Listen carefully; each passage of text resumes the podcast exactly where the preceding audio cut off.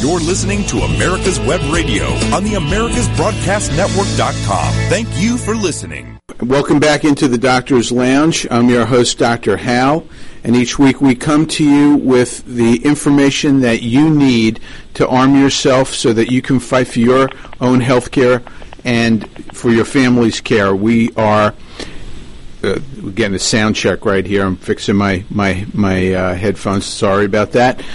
This uh, sh- th- this show is brought to you by the Docs for Patient Care Foundation, and um, okay, let's get this worked. And uh, Docs for Patient Care Foundation is the only physician-led healthcare think tank in the country that's run entirely by doctors, and uh, we are dependent on your help. Come to our website.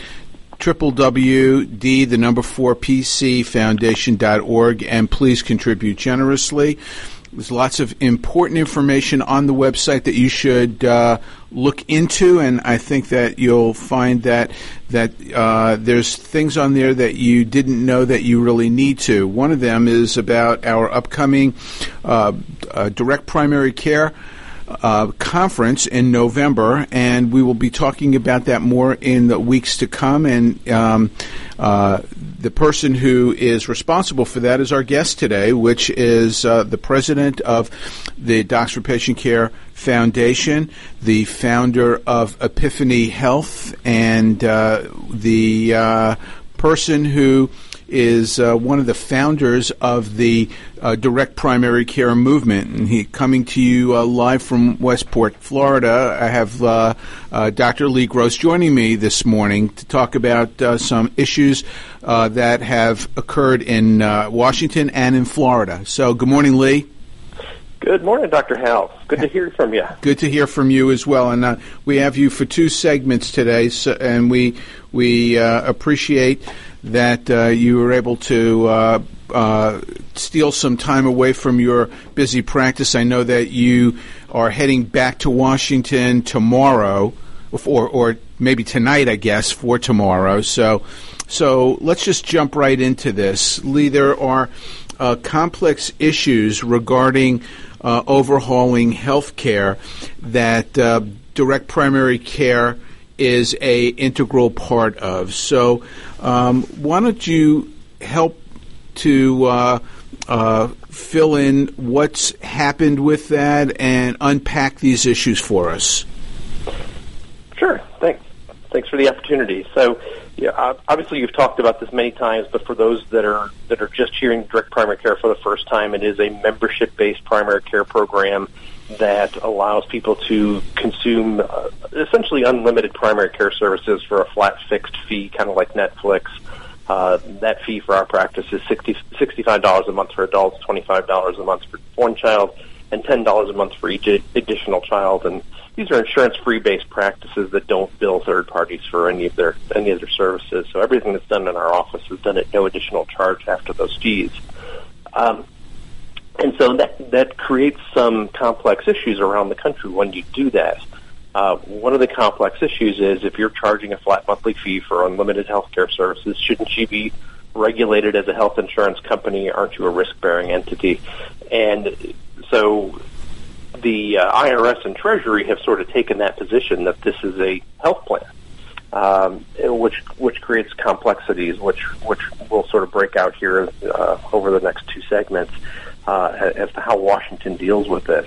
But, you know, so the interesting thing is that, you know, right now with everybody having such high deductibles, nobody can afford their health care, what we've realized is that the, with the national push for coverage, that coverage is not health care, and despite the fact that most people or many people now have coverage, they still can't afford to, to access health care.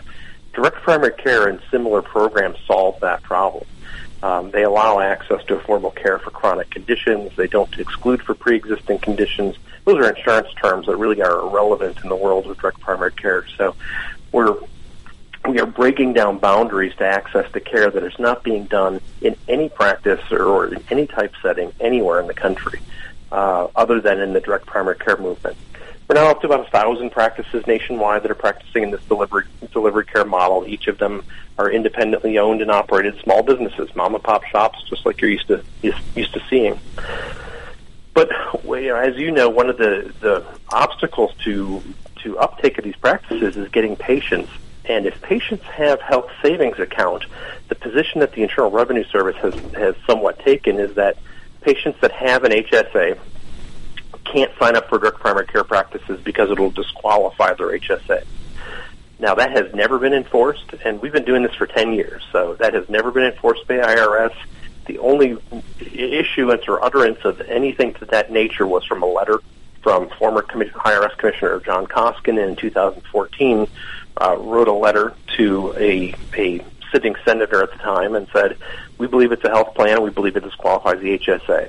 They've never clarified it, they've never issued any guidance on it, yet that single letter has served to guide all of, of I R S and Treasury policy ever since that time. And so if you go to your human resources person, or if you want to, to sign up for a plan, what many people will tell you is you can't do it.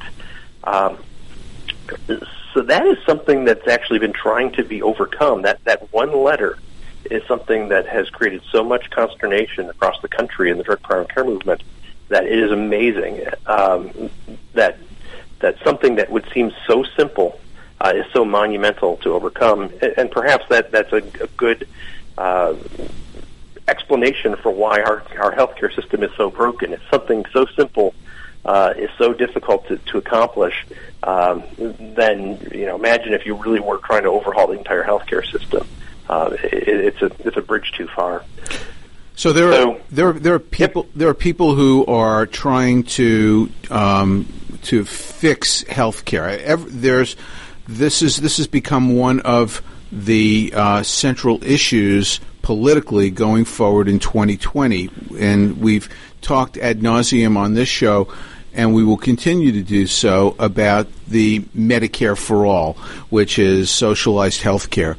But on the Republican side, they're trying to w- do uh, uh, they're trying to institute changes that would that would actually help people and the high and, and address the high cost of health care without blowing up the system. And direct primary care is a big part of that, isn't it? It, it is, and so, but but it's it, you know it, it's a solution that nobody wants to talk about. And frankly, I guess that's probably a good thing that nobody wants to talk about it, because it still keeps us below the radar while we keep fixing the problems for right, them. Right. Uh, but, you know, you look at the, the, the big issue now with surprise medical bills, you know, and they focus on the patient that goes to the emergency room. They get a, you know, it's an in-network, an emergency room for their insurance company, but the anesthesiologist for their surgery was out of network, and now they get a surprise sixteen thousand dollars anesthesia bill. That is a big bill. That is a surprise bill, but it's a bill that affects almost nobody. I mean, it almost never happens. So we're going to pass legislation to fix that.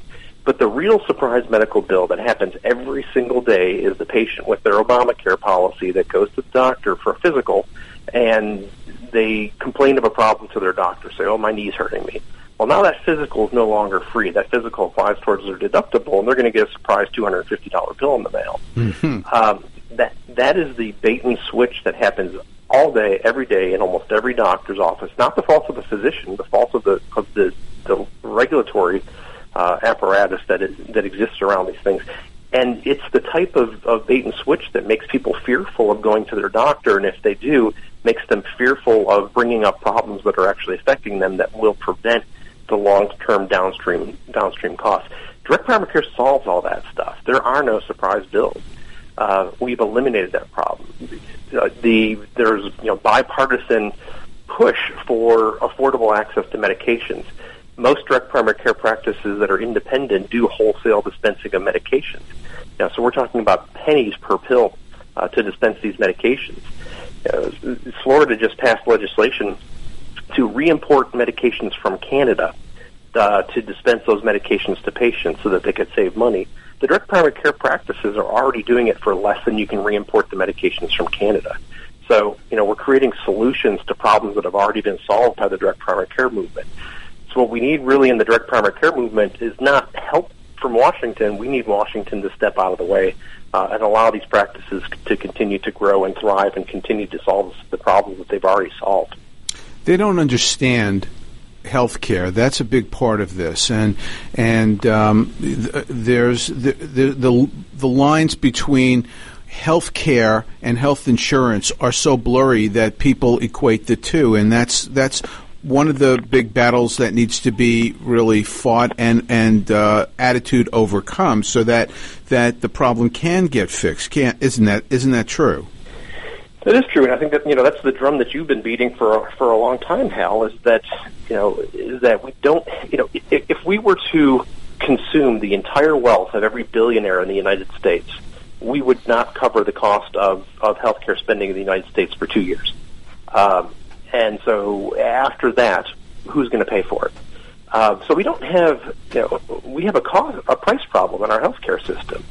And nothing, you know, unless you actually affect bringing down the cost of healthcare, bringing down the cost of healthcare delivery, nothing is going to fix this problem. And I can tell you that nothing has had more meaningful impact on lowering the cost of health care than the direct primary care movement. And and you've done a fantastic job of actually lowering that um, health care cost curve in the direct primary care movement. Lee, um, how much you, you've been um, very, very effective at um, at carrying this message to Washington along with some of the other leaders in the direct primary care movement. How much of the um, uh, pushback, how much of the resistance to embrace this is is um, the result of special interests that are trying to um, keep a hold on what they've got in healthcare? I would estimate that the vast majority of it is resistance from those that are that are that are profiting in the broken system. Um, uh, It's a combination of that, and then people just don't understand what it is we're trying to do. You know, so either it's intentional, or, or it's it's it's just purely a lack of understanding of, of the direct primary care movement. And so the system's broken on purpose. There are there are many people that, that do well in this three trillion dollar healthcare economy. So you know they don't they don't necessarily want this thing fixed. But we are you know, and that you know when, when I was talking to a major health insurer, and I was explaining to them how if you if you front-loaded primary care, if you did primary care better, that you could prevent such downstream, say, or prevent the uh, the downstream costs, the, the unnecessary hospitalization, the unnecessary rehospitalization, unnecessary tests, referral, surgeries, by doing primary care better. Uh, and he said, but we make money off of all that downstream utilization. And he's absolutely true. You know, if you prevent the, the, the downstream spending, the profits of the insurance companies are tied to the downstream spending by law. Mm-hmm. No, that's not that's not their design. That is how Congress set it up for them.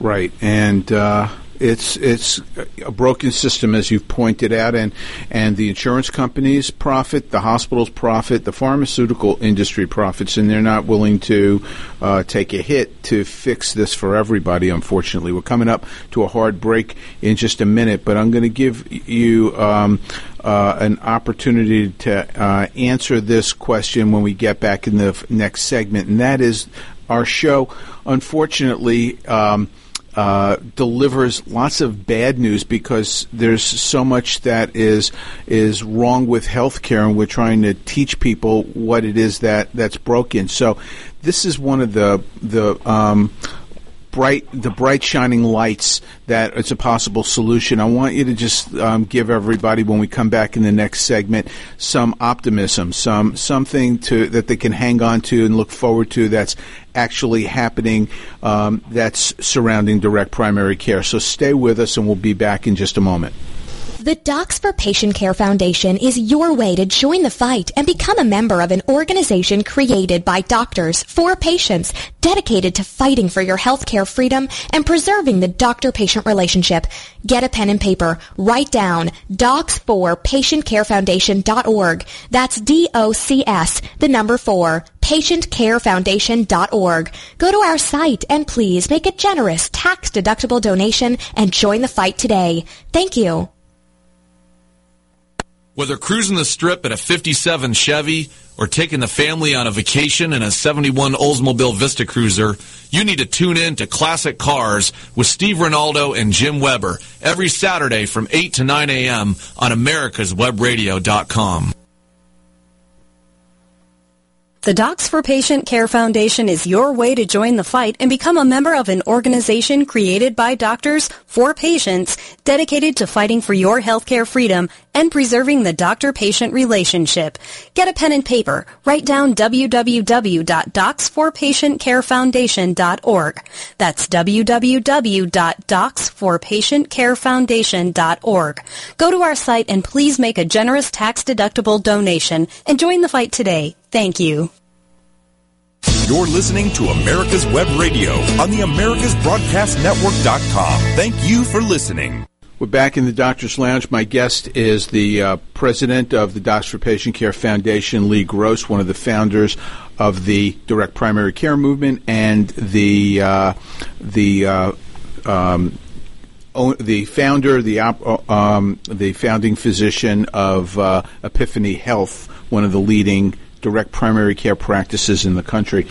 Um, Lee, I gave you a question um, at the uh, at the end of the last segment to give people, you know, a sense of uh, what they uh, uh, can hopefully um, look forward to, and and uh, what what might come from Washington that might be a fix for some of the problems. We can start briefly with the, with what's going on at some of the states. So we've now had legislation passed in twenty-six states that specifically protects the direct primary care movement. It says direct primary care is not health insurance. It, it offers them protection from being regulated as insurance products at the state level. And Georgia uh, is and one. Of, and Georgia is one of them. Congratulations! Thank, Thank you. you. Thank you. uh, Yeah, and we're, you know, so so this year we're working on Wisconsin, Alaska, Pennsylvania continues to be a, a, a challenge. Um, but, you know, we're, we're definitely have crossed the tipping point where it's more than half the states in the country. Uh, the interesting thing that Florida did this year is they actually changed the, the designation and said, uh, you know what, we liked what happened so much in the direct primary care movement. We're going to expand that protection to all specialists. And so they passed legislation in this last session that, that changes the name to direct health care um, and protects every specialist in the state of Florida that wants to practice in this model of health care. Mm-hmm. So we're already seeing the states um, uh, acknowledging uh, how powerful this movement is and even broadening it even further, uh, which is exciting. The other things we're seeing at the state level is, is, and particularly here in Florida where I practice, is elimination of the Certificate of Need laws, yes, which are competitor veto laws that, that restrict competition, uh, particularly in hospitals and, and putting up hospital beds and adding imaging services and, and so forth. Uh, every administration since the Reagan administration has tried to eliminate these these flawed certificate of need laws that, that restrict access to care and, and drive up costs and, and eliminate, eliminate choices for patients. Uh, but under the Trump administration, with pressure from the Trump administration, uh, the recommendations from the President's Choice and Competition Report that came out of Labor Department, Health and Human Services, uh, which really pushed states Uh, to to lift these laws, uh, and then working closely with the governor of Florida, with the Speaker of the House in Florida, and the Senate President in Florida, uh, after many decades, has finally eliminated the Certificate of Need laws in Florida. So, and it's the first, and it's the first state, incidentally, since Wisconsin, to uh, actually eliminate Certificate of Need, and that was in the la- last time was um, I believe it was um, um, seven years ago. That's the speed of progress right there. Right, right. That's right. But so, but so many special interests are involved in that. I mean, that is a heavy, heavy, heavy lift. It is. Um, you know, because you're going up against the hospitals, you're going up against the insurance companies and the, the hospices and the nursing homes and, and everybody else that, right. that has a stake in restricting competition. You bet. Um, you know, imagine if, if there was a, a law that said that Burger King can't put up a, a, a burger joint near McDonald's. Um, and if you try to eliminate that, what sort of pressure there would be to, to fight that. Mm. Um, and, and that's what you're seeing basically in, in healthcare, except the, the scale is exponentially greater. Uh, so we're seeing that happen at, at the state level. That's exciting news, big big breakthroughs. Uh, that's going to be huge actually right here for us here in Northport, because we've been turned down for a hospital for thirteen years now over the Certificate of Need process, despite the fact that we're the largest population in Sarasota County in Florida. We have more more residents than the city of Sarasota, yet they have two hospitals, we have none. Um, so we're looking forward to now having the opportunity to actually take care of our own residents, take care of our own uh, patients, uh, and develop hospital services for them. So that's a big deal. forty or seventy thousand people are now going to have access to hospital services uh, because of the changes that the administration is, is pushing. Are people coming um, into Northport looking to uh, open up a hospital? Well, we've had people in Northport looking to put up a hospital, but the state's denied it multiple times. So now that's um, so that's likely to happen. It's likely it's it's going to happen. It's just a matter of time now. Well, that's wonderful. What what else do we have to look forward to, Lee? So we've already seen changes in the the uh, um, the association health plan rules. So the Obama administration clamped down on, you know, groups of plumbers basically getting together and, and purchasing group health plans, or chambers of commerce allowing small businesses to pool to pool together to, to buy group health plans. The administration, uh, through their Choice and Competition Initiative, has modified these, these association health plan rules, are going to now allow small businesses uh, to pool together, pool risk, act as large businesses to, to buy health plans, uh, including purchasing those across state lines. And, and those initiatives will be phased in uh, over over some considerable period of time as they, you know, gain experience with how these things are going to roll out. The uh, big one that's coming out right now are the the H R A, or the Health Reimbursement Arrangements. Uh, again, the Obama administration had significantly clamped down on the ability of employers to help their individual employees to to pay for their health care. And they specifically banned the ability of employ- or employers to help individuals in their practice or in their employment purchase individual health plans. Uh, and they, they established a penalty of one hundred dollars per employee per day if they were to help fund purchase of an individual health plan. They really wanted to drive people into the exchanges. Um, and so the administration has modified those rules.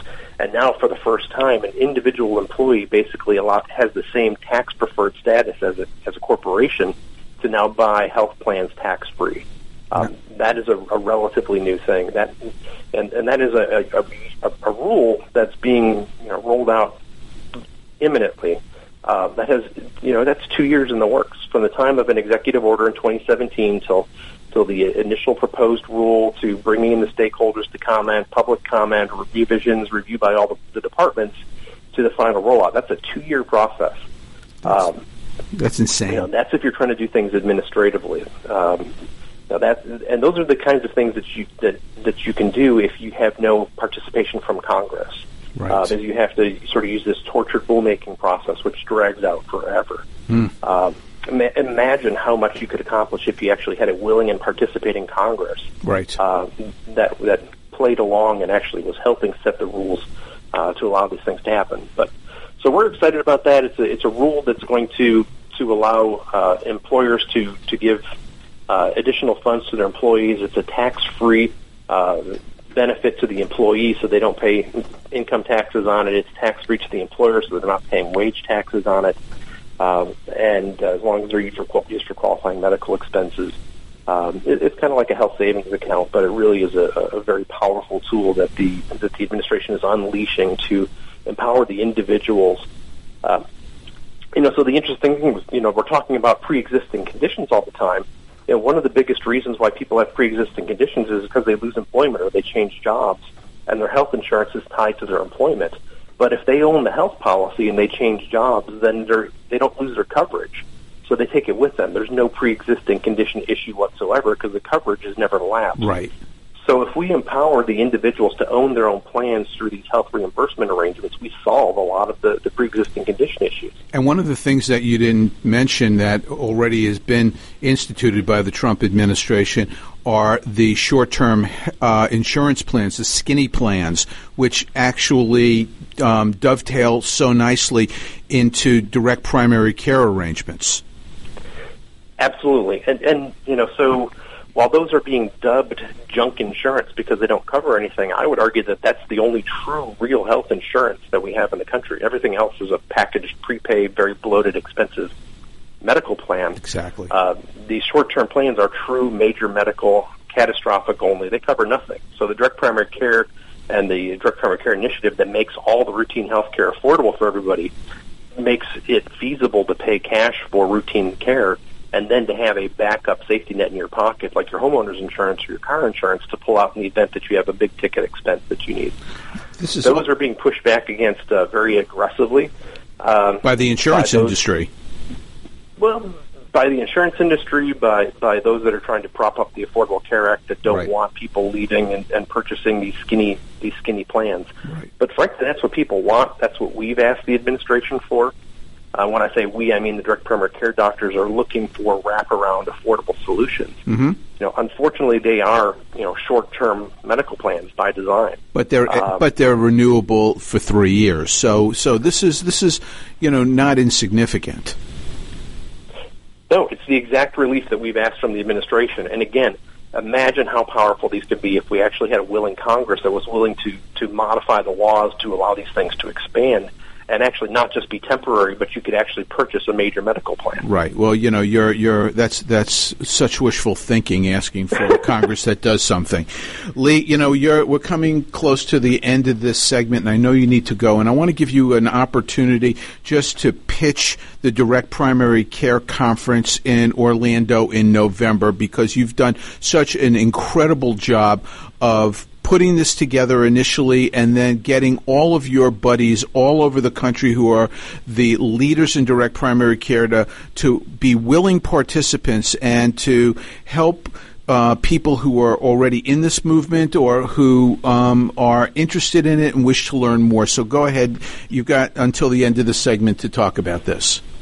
Thank you. So November fourteenth to November sixteenth at the Rosen Center Hotel in Orlando, Florida, we're having our fourth annual Direct Primary Care Nuts and Bolts Conference. And we could not do this if it were not for the generous, generous support of the Physicians Foundation, which has given us generous grants to teach physicians how to do this. Um, and with the uh, with the incredible faculty that we've assembled from from physicians all around the country that donates their time to come in to, to expand this movement. Each year, the, con- the conference continues to grow. I think last year we had four hundred physicians from forty-one states that attended this conference. Uh, we're expecting it to be bigger and better this year. So we will have a couple tracks. We're going to be looking at, at, at you know, startup practices, how to take your, your already existing practice and expand it, how specialists can participate in it. And we are even expanding this year a track for managers, office managers, to go through the nuts and bolts on daily operations of the practice and compliance and so forth. So we're excited to continue to grow this. We will, if you go to uh, D, the number four, P C foundation dot org, you'll, you can see uh, information about the conference there. Sign up for our newsletters, and we'll go ahead and send out information to you when the registration is open for the that, conference. That's that's great, Lee. You know, um, I want to thank you for taking time from your practice and your trips to Washington to join us and and uh, update us, and I hope that when uh, you have a little more time you can come back for a full hour. Absolutely. Thanks so much for the invite. Thanks for all your hard work, Hal. Appreciate it. You are the uh, the founder of this movement, so I thank you so much for all your efforts. Gosh, well, I think it's the Mutual Admiration Society. So thank you, Lee, and uh, stay with us. We'll be back in the next segment. The Docs for Patient Care Foundation is your way to join the fight and become a member of an organization created by doctors for patients, dedicated to fighting for your healthcare freedom and preserving the doctor-patient relationship.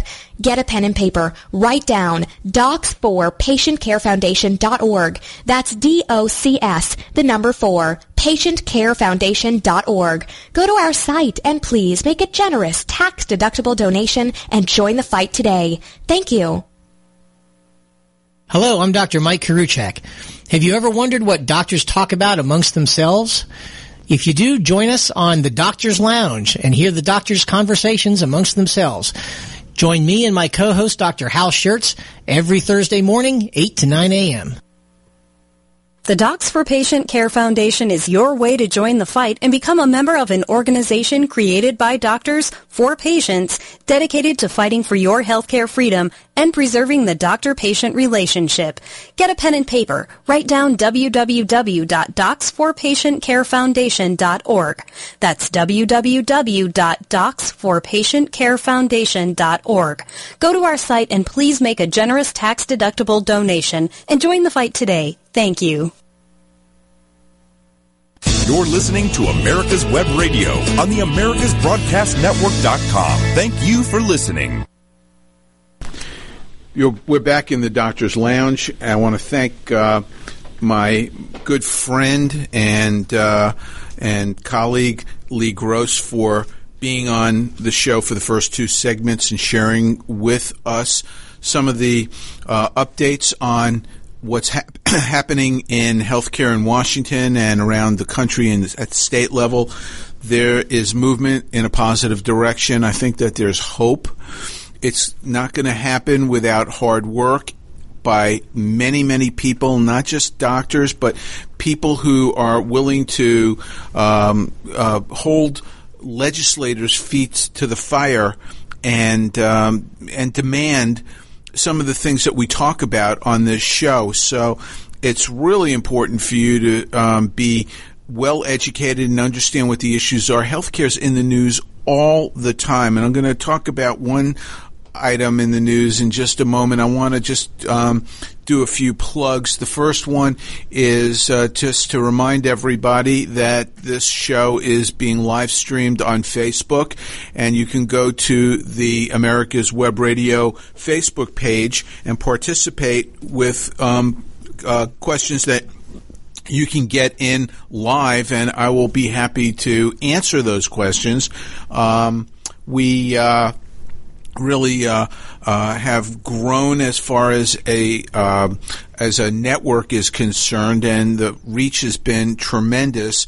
Um, tell your friends about what we're doing, and and get them to watch us live or to download the podcasts, which are going up pretty soon after this uh, initial broadcast is is being done each week.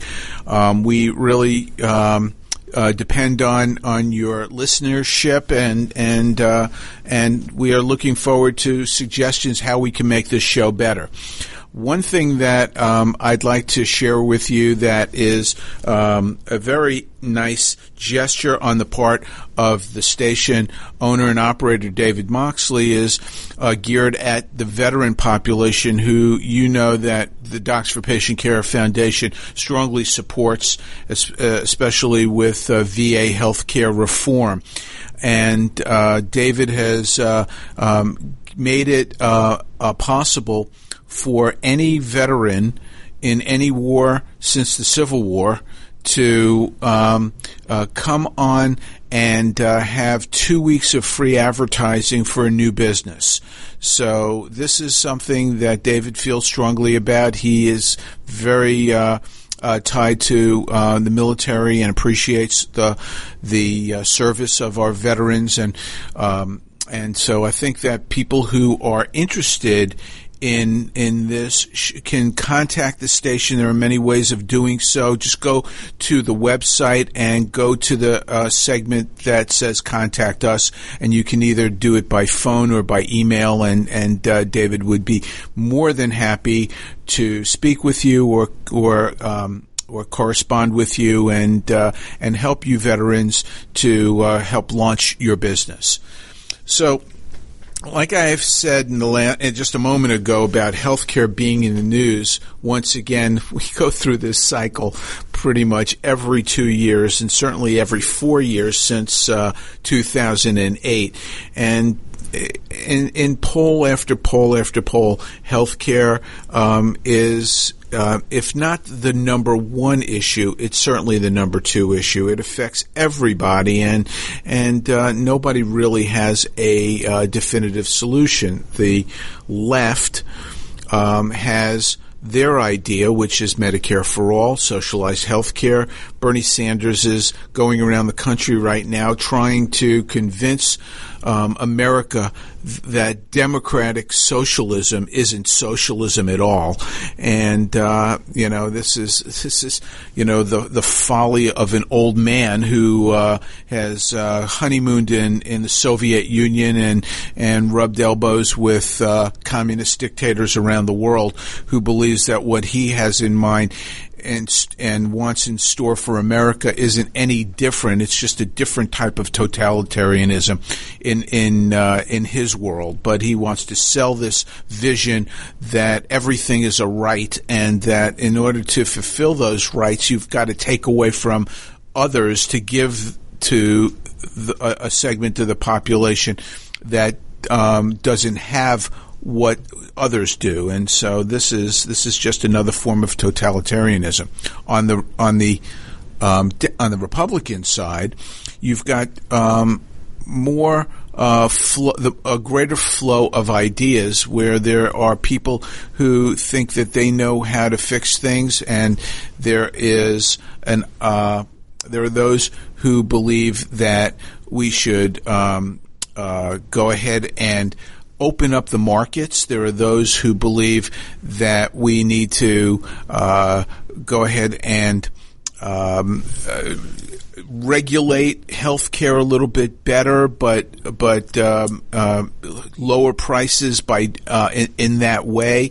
And there's really um, this is such a complex issue. You heard Doctor Gross say that the big problem is government is involved in healthcare in the first place, and that's absolutely true. And um, the less government that there is in, in healthcare, the better it will be. So every day in major uh, news outlets, there's there are healthcare articles, and I I, I read these articles with interest. And most of the time, I don't worry about what the issue is that they're trying to trying to convey, because I know that there's not a lot of of sentiment behind it. It's it's people bloviating. It's it's people opining what they think.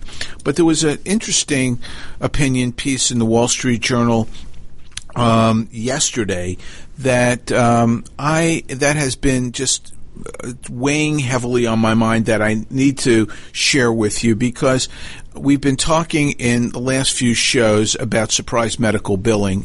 Doctor Gross just mentioned about surprise medical billing, and people um, think that this is a giant problem in healthcare and the reason why healthcare is so expensive, and and that's actually not the case. This happens. I, I won't deny it. It happens, you know. If it happens even a couple of times, it's a couple of times too many.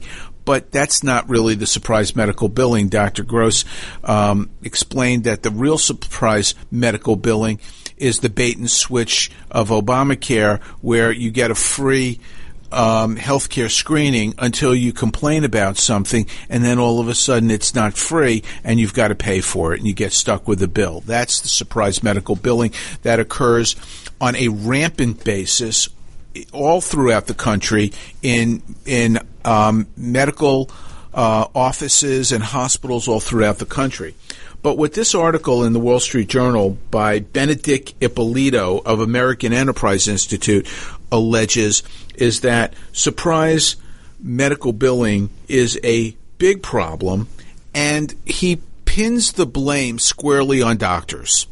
And, you know, he uses as his opening paragraph a uh, a a uh, anecdote about a uh, a fellow who uh, went into the emergency room with a broken jaw, got it set by a doctor, and weeks later got a bill for eight thousand dollars from the surgeon because the surgeon was not included in what he thought was what the patient thought was covered services.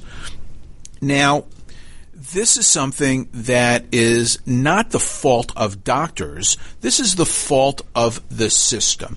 And I and I really I am going to be writing about this and responding in an in an opinion piece of my own, because this is such a false narrative that needs to be debunked, that and and people need to understand this. And I, as one who is a consumer of healthcare, not just a deliverer of healthcare, can can empathize with this. I don't want to receive a, a bill for something that um, is out of the blue, which I thought was going to be covered.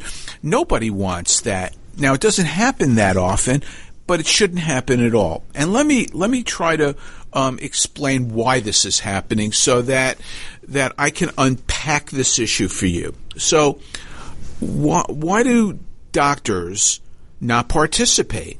Well, I'll t- I'll explain. Doctors, um, if you are part of a big group, have leverage with insurance companies. Now, insurance companies, they will have what they consider to be their fee schedule. And their fee schedule quite often is so low that it will not even cover overhead for some doctors. And if you are a small group, one, two-person group, and you don't have any leverage with those insurance companies, the insurance company has a boilerplate contract with their boilerplate fee schedule, and it's take it or leave it. If you want to see the patients who have that insurance and you want to be a participating physician, you have to accept those rates. If you don't like it, then you don't participate. But they're not going to negotiate with you. The only doctors that they negotiate with are those who have market share and who the insurance company needs. If they don't feel like they need you, there's no leverage. There is no incentive for the insurance companies to offer you more money. Many of these contracts that insurance companies are offering to doctors are actually less than Medicare rates. And Medicare rates already are significantly lower than the commercial rates for groups that have leverage, that have negotiating power. So th- many doctors are saying, well, gosh, you know what? I just can't afford to be on your health plan. I'm not going to accept that contract. And so they're not. Now, if you are a doctor and you participate and you practice in a hospital, if you want hospital privileges, you're um, compelled by the hospital to take call at the hospital. Otherwise, you that's part of the medical staff rules in almost all hospitals around the country. Now, you have to take a certain amount of call, emergency emergency call. That means that if a patient comes in and you are uh, and they need your services and you're the doctor for that particular specialty on call, they call you in and you have to take care of them. Now, if the patient has, let's just say, United Healthcare insurance, and the hospital is a participating hospital, so an emergency patient comes into the hospital with United Healthcare insurance. The hospital is, you're, they've already negotiated their rates with the hospital, and so so the hospital accepts a certain payment.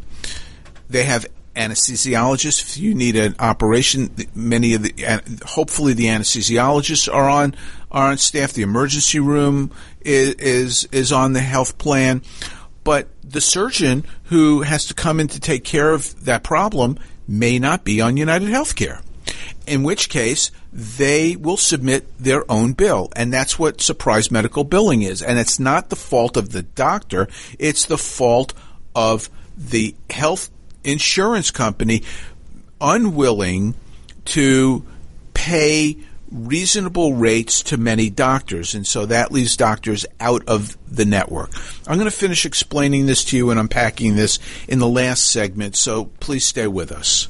The Docs for Patient Care Foundation is your way to join the fight and become a member of an organization created by doctors for patients dedicated to fighting for your healthcare freedom and preserving the doctor-patient relationship.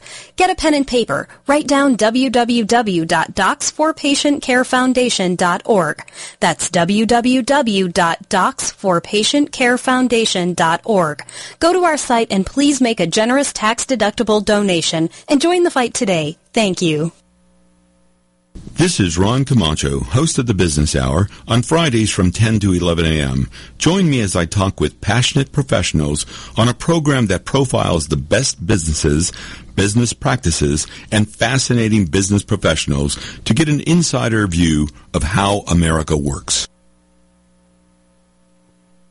The Docs for Patient Care Foundation is your way to join the fight and become a member of an organization created by doctors for patients dedicated to fighting for your healthcare freedom and preserving the doctor-patient relationship. Get a pen and paper. Write down docs for patient care foundation dot org. That's D O C S, the number four, patient care foundation dot org. Go to our site and please make a generous tax-deductible donation and join the fight today. Thank you. You're listening to America's Web Radio on the Americas Broadcast Network dot com. Thank you for listening. We're back in the last segment of the Doctor's Lounge, and I was um, I was uh, trying to explain surprise medical billing once again, and try to um, assign um, blame where it really deserves to be assigned, and not allow Um, demagogues and and uh, and those who are trying to um, to assign the blame to physicians to get away with it, because it's just it's just wrong, and and it it is deflecting what the real problem is.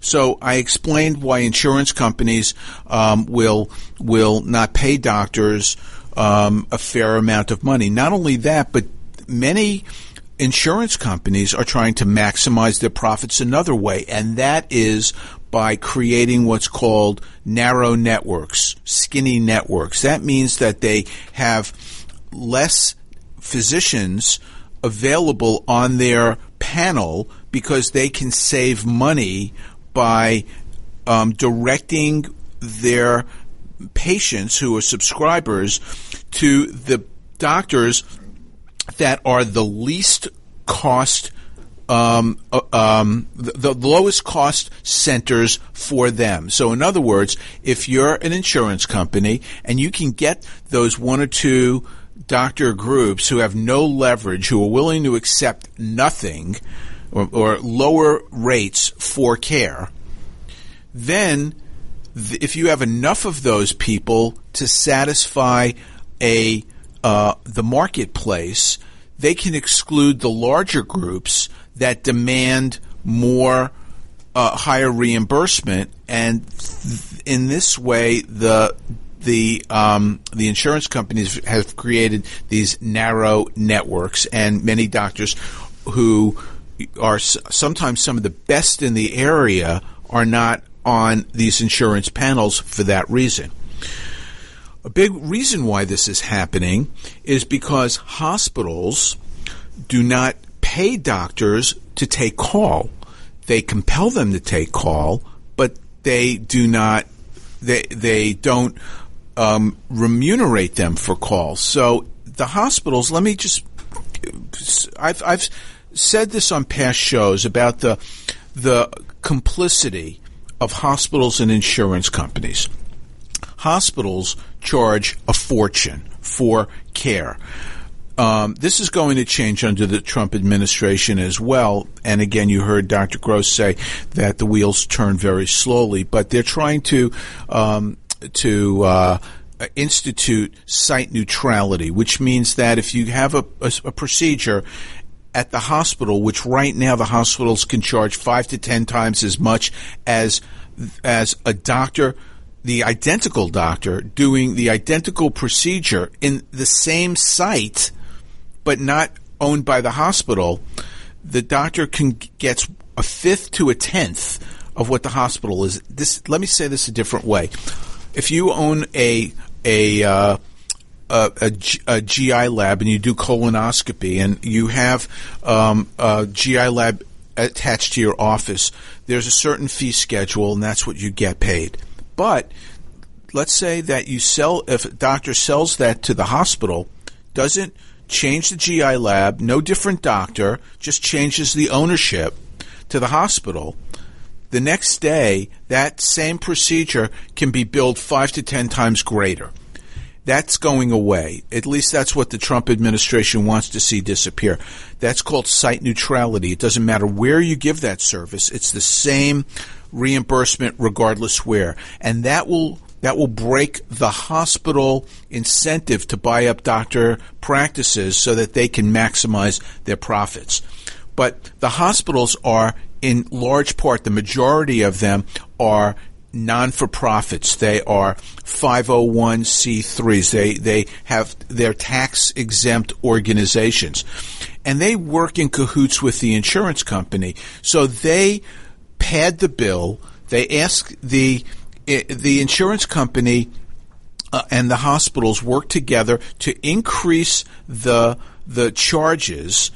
Um, the hospitals write off these charges because they've already got an arrangement with the insurance company. So the higher their charges are, the more write-off they get, and that goes back to their tax-exempt status. But doctors do not have an ability to write off charges. If my fee is one hundred dollars and I'm getting paid eighty dollars by the insurance company, I can't write off twenty dollars, but the hospitals can.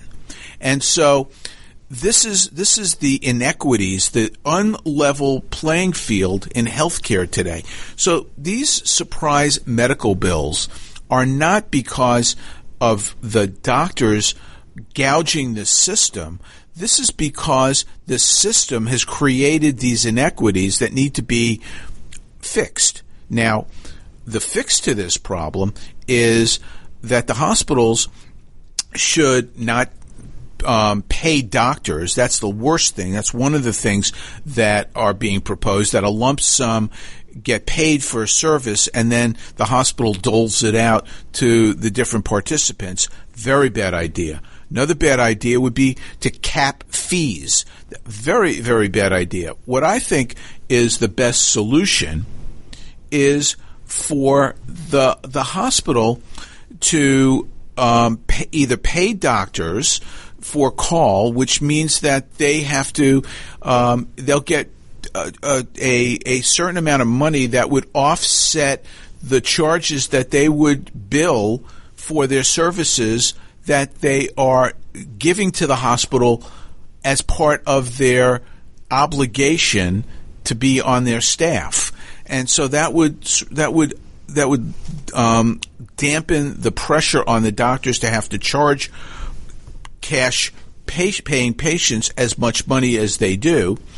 A better solution would be to make sure that doctors are, that hospitals know what health plans doctors are on. And if a hospital is on certain plans and a doctor is not, that the the um, hospital knows that going in, so that the the patients aren't aren't shocked um, by by getting a bill from a doctor who they thought was on the plan. There are a lot of better ways to fix this than are being proposed, but but the take home message is that that it's a broken system, not created by the greed and and avarice of physicians. It's It's because of the insurance companies and the hospitals. Um, we're running out of time, and I just wanted to um, mention one other thing in the news, which is just absolutely mind-boggling, that uh, that I thought was really interesting. And it was in California, um, where else, um, where the California lawmakers moved to expand Medicaid for illegal immigrants. And I read this, and I just could not believe that that uh, that it passed overwhelmingly, forty-four to eleven. And what this is is really a tax on on those people who are currently paying for health care. And Sally Pipes, one of our dear friends, and uh, the uh, C E O of the Pacific Research Institute in California, commented on this, and she said that, uh, quote, paying for the health care of the undocumented in California is in effect a tax on people who are here legally. It would make California an even larger magnet for more illegal immigration into the state, putting incredible additional pressure on future state budgets. If taxpayers protest with their feet by moving out of state, there will be fewer taxpayers left in California to cover skyrocketing healthcare costs and more pressure on people who remain to pay for these programs.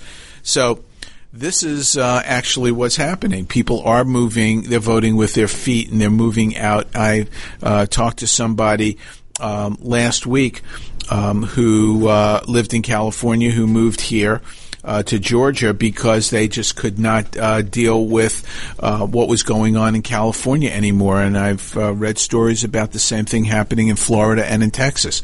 And um, this is this is really a uh, a bad idea, and it underscores again the differences between the left and the right. And uh, the um, the left is uh, trying to uh, create a welfare state, and they're trying to say that we should be more like Norway or or uh, Scandinavia. And what is really interesting is that the Scandinavian countries, which are social welfare states, are actually implementing right now some of the toughest immigration laws in the country, uh, in the world.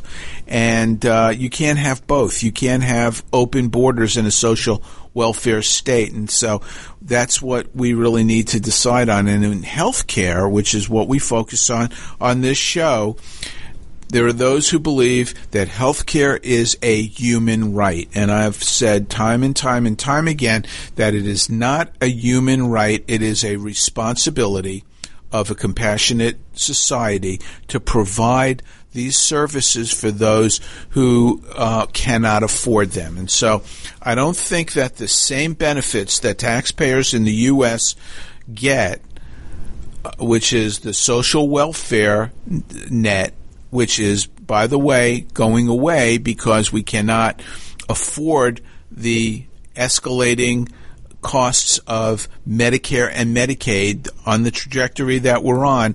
Medicare now is slated to disappear by thirty thirty, thirty twenty-six by some estimates, but thirty thirty by others.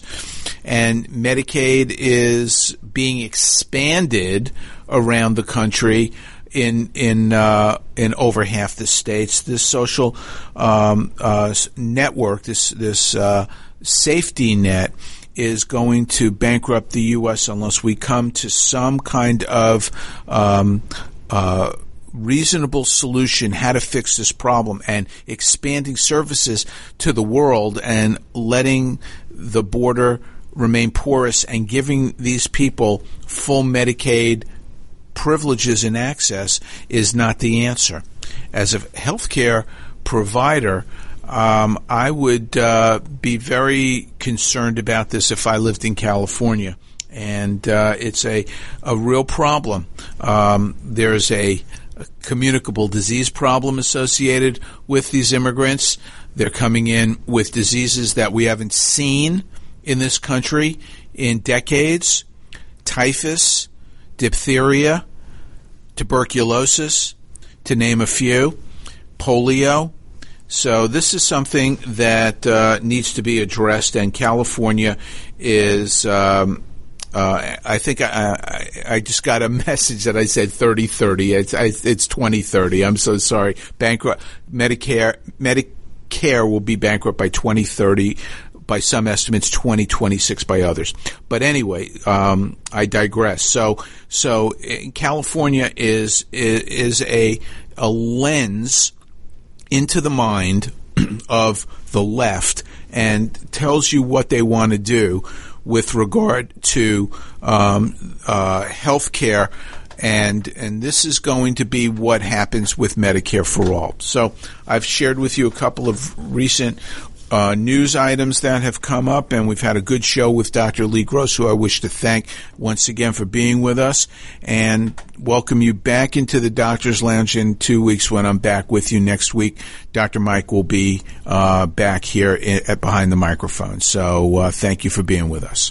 You're listening to America's Web Radio on the Americas Broadcast Network dot com. Thank you for listening.